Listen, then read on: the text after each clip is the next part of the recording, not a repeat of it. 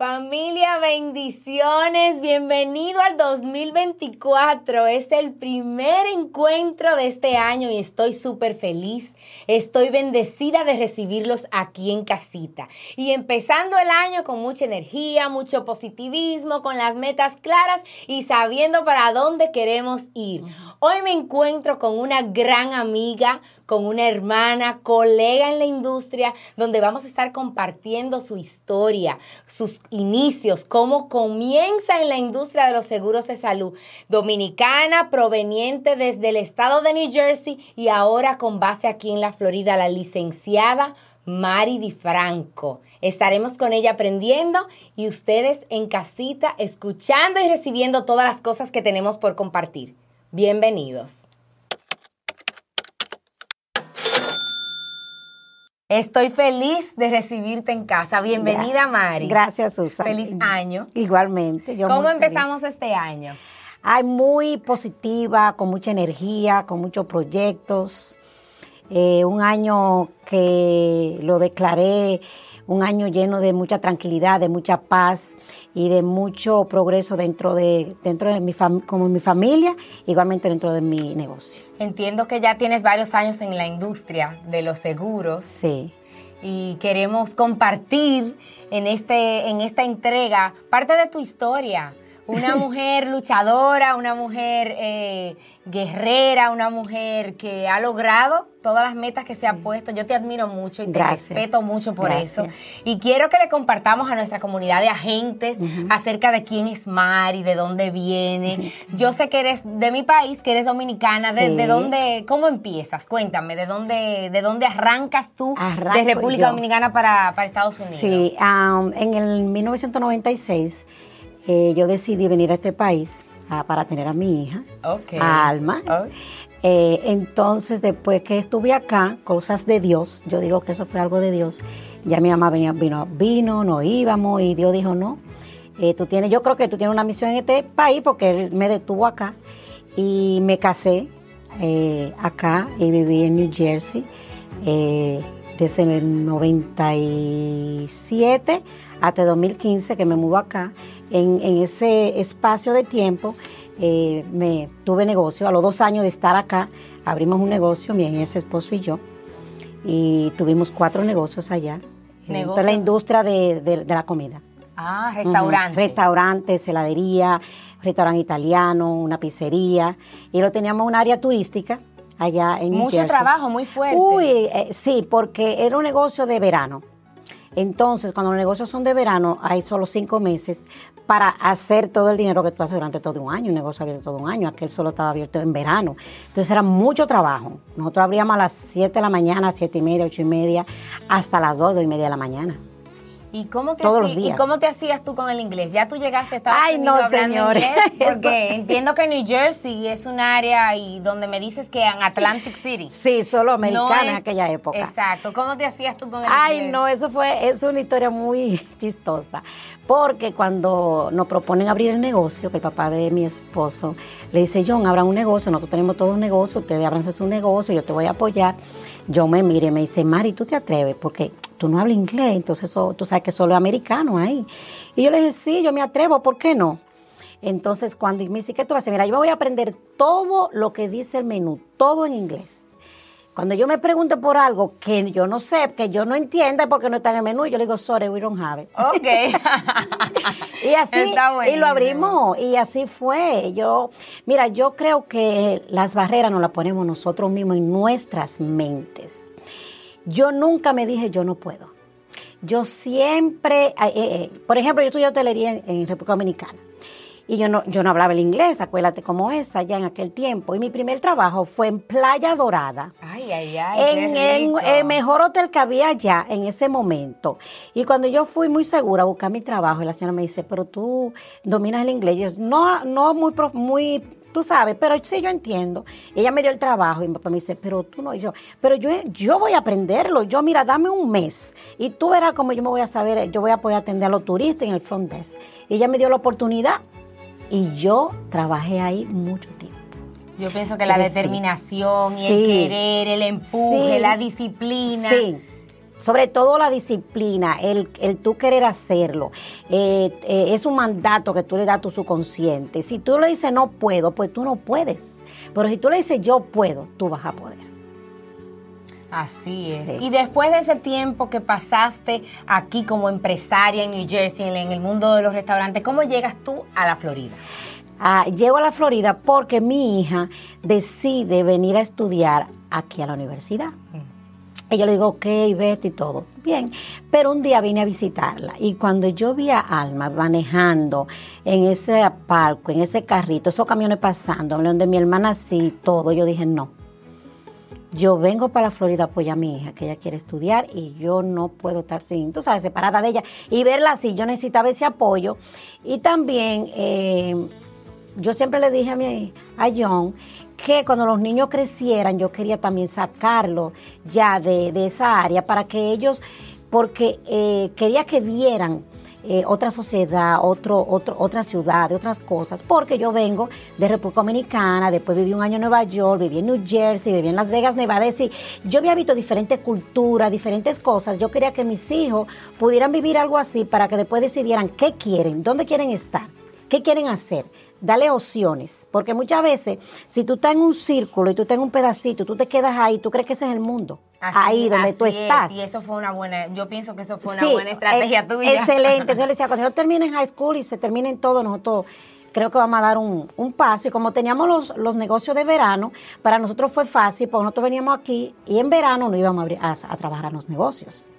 Yeah. Entonces eso nos dio la oportunidad también de poder hacer ese cambio.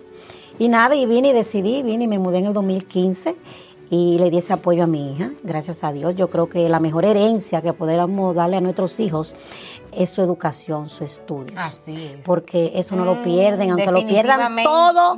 Yo digo, tus conocimientos se van contigo donde tú vas. Definitivamente. Yo también pienso igual que tú, que la mejor herencia que le damos a nuestros hijos es su educación. Porque le podemos dar algo material que mañana lo pueden desbaratar y ahí terminó. Pero lo aprendido se queda.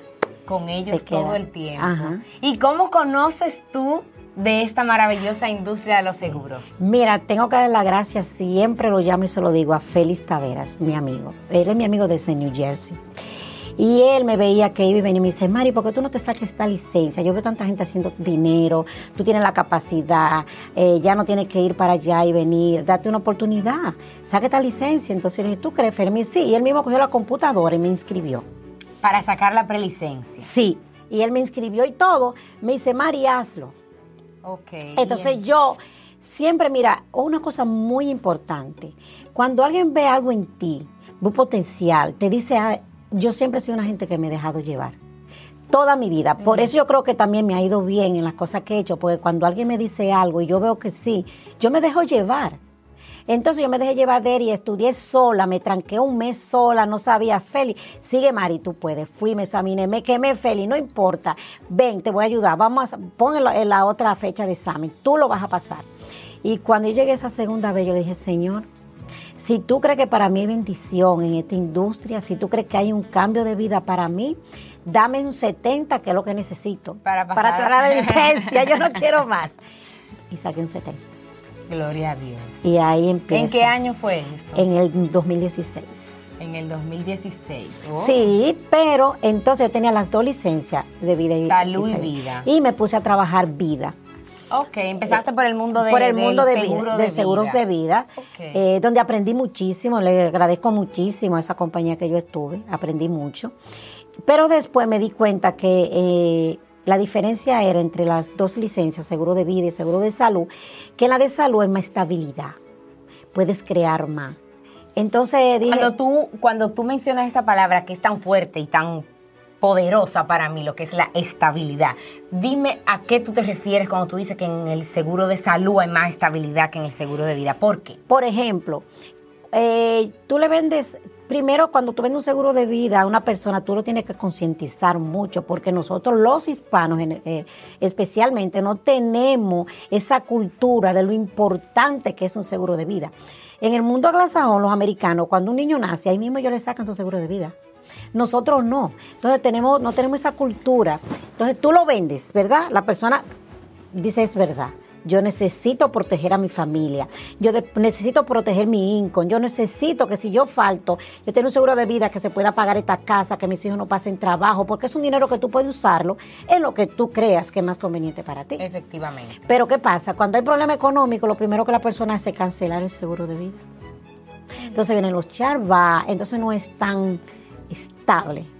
Entonces, eso fue lo que vi en los seguros de salud, que hay inestabilidad. Uno no va a alcanzar, uno necesita el seguro de vida. De salud. De salud. Es una necesidad. Más que un seguro de vida. Si tú tuvieras que elegir, tú tienes que quedarte con un seguro de salud. Porque la vida misma. Si tú te enfermas, ¿cómo te curas? Si no tienes un seguro de salud. Esa es la llave que abre los hospitales, abre los doctores, esa es la llave máster. Así es. ¿Y cómo haces la transición de vida a salud? ¿Cómo te conectas? ¿Cómo fue ese despertar en cuanto a las líneas de producto? Despertar. Yo estaba trabajando con una señora que me quedaba a una distancia, como 2 o 3 horas, y yo le oraba al Señor, llévame donde alguien aquí que yo pueda trabajar salud, pero una persona que yo pueda aprender, que me pueda guiar, que yo me sienta tranquila, porque a mí me gusta todo lo que yo hago, yo primero tengo que sentir esa tranquilidad, esa paz, esa confirmación que Dios le da a uno, que uno siente como eso, te están confirmando. Eso es como internizar. Ajá. Ese producto, el conocimiento, es como comprarlo uno mismo, ser el primer cliente de ese producto, creer en él, apasionarte por él. Sí. Yo te comprendo, porque yo también. Y entonces conocí a Mairelis Vera. Ella, uh-huh. Y ella fue que me habló de ti. Me dijo, Mari, yo estoy con Susan, ahí tú vas a aprender, ella te guía bien, ella es muy buena. Entonces yo le dije, pues dame la dirección, yo voy para allá. Y así llegué aquí a donde ti. Y así llegaste. Sí. ¿Qué puedes decirme con relación al seguro de salud? ¿Cuál ha sido tu desarrollo, tu experiencia aprendiendo en este campo de salud? Mira, yo me enamoré del campo de la salud, de esta industria. Tú has podido ayudar tantas personas que en un momento dado dicen, no, yo no lo necesito, y tú le dices, cuando la gente me dice así, ay, no, es que yo no me enfermo, yo no necesito, por ejemplo, yo le digo, está bien, pero yo te voy a hacer una pregunta. Tú tienes carro, ¿verdad? Tú le sacas un seguro. Sí, porque si acaso tiene un accidente, tú no quieres tener un accidente, pero si tiene un accidente, el carro está asegurado. Y un carro es más importante que tú. Tienes que tener un seguro porque si te enferma, y no más si te enferma, la medicina es preventiva. Un seguro te da la oportunidad de tú ir todos los años a tu doctor primario y hacerte un chequeo preventivo para prevenir. Así. Porque si a ti te descubren algo en una primera fase, una primera etapa, se te puede curar fácilmente. Pero si ya tú vas a lo último, al final, cuando ya posiblemente no haya nada que hacer. Entonces tenemos que usar la medicina como preventiva, y eso la medicina es preventiva. Así es, lo que es la concientización de la detención temprana de enfermedades para que no sea después un dolor de cabeza, yo diría, porque realmente de eso se trata, de tener esas coberturas. Y perdón que te interrumpa, yo tengo testimonio de personas que me han llamado a mí después, que le han pasado cosas. Yo tuve un cliente que me llamó y me dijo, ay, gracias, que yo lo llamé, mira, me dice, Mari, tú no sabes lo que me pasó. Yo tuve un accidente tan grande, yo duré 3 meses en el hospital, quedé inválido, pero me salvaron la vida. Gracias a Dios a que tú me hablaste que no cancelara un seguro que yo no quería renovar. Y yo le dije, qué bendición. Sí, entonces son las cosas que te hacen sentir bien, porque estamos en una industria que yo creo que nosotros vamos trabajando y al mismo tiempo concientizando y haciendo una labor. Claro, que va más allá de lo que es una venta, va más allá de lo que es presentar un producto. Esto es una concientización, es hablar con las personas, es tocarles su punto humano y enseñarles por qué es necesario, por qué es tan esencial tener un seguro que cubra para esas necesidades. Estamos vivos. Y somos frágiles, y nos enfermamos. Sí, claro. Obviamente que no queremos enfermarnos, no. Pero cuando tenemos la cobertura en su lugar, tenemos paz mental y podemos sentirnos mejor. Y no tenemos que preocuparnos porque lo financiero va a ser afectado en caso de un evento de salud. Sí, claro, Susana. Hay una parte muy importante también, que si tú te enfermas y tú no tienes el seguro, tú tienes biles que te están llegando a tu casa. Eso es correcto. Y este país vive de el crédito. Es más importante el crédito en muchos casos que tener efectivo en el banco. No, es que aunque tú tengas efectivo, si tú no tienes un crédito, tú no puedes ir a comprar una casa, no puedes comprar. Hay muchas cosas que tú no puedes hacer. Entonces, muchas veces te arruinas tu historial porque cada paso en un centro de emergencia, en un hospital, es mucho dinero. Cada paso es $1,000, como dicen por ahí. Y todo eso te va a afectar en el futuro, al final del día, te va a afectar por algo que tú pudiste hacerlo y que te iba a beneficiar al final del día. Así es. ¿En qué industria te enfocas tú más en el mundo de la salud? Yo me enfoco en Medicare y Obamacare. Y Obamacare. Y suplementarios también. Ahora estoy en mi mundo de suplementario consigna, que estamos yo y mi agencia enfocados en Signa ahora suplementarios. Hablando, y ahora que mencionaste tu agencia, estoy muy orgullosa de ti. Empezaste como agente independiente y ya tienes una agencia. Ay, eso, o sea, es un tema que me gustaría tocar. Tocar porque por lo que tú me empoderaste a mí. Es algo que yo quiero decirlo y quiero hablarlo. Por supuesto. Y para otras personas que a veces quizás tienen miedo que tú quizás le hayas dicho, hazte una agencia, y dice, no, una agencia no. Yo recuerdo que cuando tú me dijiste, Mari, hazte una agencia. Yo dije, ay, Susan, una agencia. Yo como que, tú sabes. Y después dice, sí, tú puedes. Tú viste algo en mí que yo no lo estaba viendo. Porque a veces el que está afuera ve algo en ti que ni tú misma sabes que lo tienes, el potencial para algo. Pero algo muy importante, no solamente el hecho de que yo te haya motivado a que dieras el paso de convertir tu conocimiento a la disposición de otras personas y ayudar a desarrollar y a multiplicar tu experiencia, pero que tú hayas creído en ti, que hayas dado el paso y que hayas puesto la dedicación, el entrenamiento, el deseo de tú seguir los consejos y la guía que aquí te hemos podido proveer. Y la persona dice, ay no, a veces ponemos muchos obstáculos. Yo recuerdo que cuando tú me dijiste eso, al mes o menos de eso, nos cerraron por COVID. En el tiempo de COVID. Y yo dije, estoy trancada aquí con mi hijo en COVID. Primero, no me voy a poner nerviosa, no le voy a dar esa cara a él de que hay tú sabes lo que está pasando. Por supuesto. Y yo dije, voy a trabajar. Y yo todos los días me levantaba a trabajar, a llamar, a ofrecerle la oportunidad a las personas. Y desde mi apartamento, pues yo dije, mira, me tienen trancada en 4 paredes, pero el cuerpo, la mente no. Porque la mente no se puede trancar en 4 paredes. Definitivamente. Entonces, en ese momento fue que yo hice lo que tú me dijiste que necesitaba yo tener para poder yo poner la agencia. Ahí conseguí los agentes, conseguí la producción, conseguí todo. Y el dinero comenzó a llegar. Y en el 2023 cerraste con tu casa. Estoy súper feliz. Pudiste comprar tu casita, tu propio hogar. Amén. Y ahí te veo, logrando las metas. Amén. Y creo que ha sido de mucha inspiración para otras personas que tienen la licencia y que todos los días están ahí patinando, que dicen, bueno, sí será, sí no será. Sí se puede. ¿Qué tú le puedes decir a esos agentes que están ahí, que son nuevos, que acaban de sacar su licencia, que todavía están tímidos, que no se atreven a lanzarse a las calles a buscar clientes? ¿Qué tú le puedes decir acerca de, en pocas palabras, acerca de todo lo que tú has logrado a través de esta industria? Que no se dejen vencer del miedo. Porque el miedo es una cosa que si tú le das importancia no te deja, te mantiene en un círculo. No puedes tener miedo. Tienes que, señores, lo más importante que a una persona le pueden dar es conocimiento. Y aquí hay una plataforma tan buena de conocimiento en Hero One Core.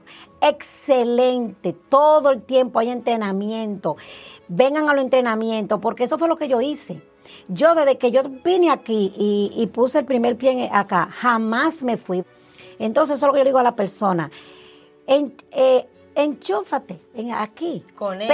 Pero no te desconectes. Así quédate es. Conectado, porque tú vienes y te conectas una semana, te va, vuelve, no, quédate ahí conectado. La perseverancia. Persevere. La constancia. Sí. La disciplina. Sí. El seguimiento son parte de las herramientas que nosotros como agentes tenemos que siempre tenerla de nuestro lado y seguirla. Tenemos que respetar nuestras metas. A veces nos ponemos una meta que es un poquito, quizás, grande. A mí yo tengo que ponerme metas que me incomoden, porque si son muy cómodas, como que siento que es muy fácil y a veces no. Tengo que incomodarme. ¿Qué pasa? La meta nunca se cambia. Lo que se cambia es el plan estratégico para lograrla. Exacto. Entonces, si yo veo que no estoy alcanzando los niveles o los números que yo quiero alcanzar, yo reviso qué es lo que estoy haciendo para poder hacer una nueva estrategia para lograr ponerme al día y poder alcanzar mi objetivo. Definitivamente. Y la gente dice que no va a conseguir y los clientes... No, háblale al primero, cuando tú le hablas a 2, a 3, a 4, cuando tú le hablas a 10, ya se te fue la timidez.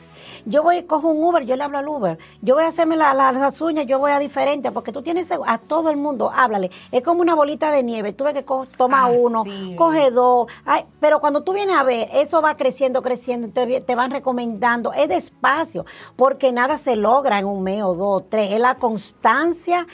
Y tu dedicación, pero lo logras, si te pones lo logras. Así es, yo pienso que es una industria maravillosa, es una industria donde podemos bendecir no solamente a nuestros clientes, pero también a muchos agentes, a muchas personas que quieren cambiar de industria, que quieren tener un trabajo que les dé satisfacción personal, pero que al mismo tiempo les ponga el dinero en el bolsillo y que dependiendo, o sea, cada persona es diferente, cada agente tiene cualidades, condiciones diferentes. Uno le gusta trabajar de la casa, otro les gusta trabajar cambaseando, otro les gusta trabajar en los teléfonos, otro les gusta...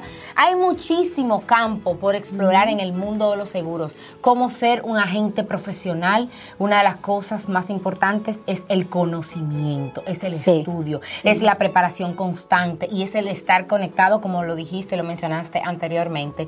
Eso es básico. Sí. Definitivamente para mí es un gusto, es un honor tenerte en casa, ver tu crecimiento, ver tu desarrollo, me inspira y tú eres un ejemplo a seguir en la industria de los seguros. Gracias. Gracias por compartir este tiempo con nosotros. Gracias por invitarme.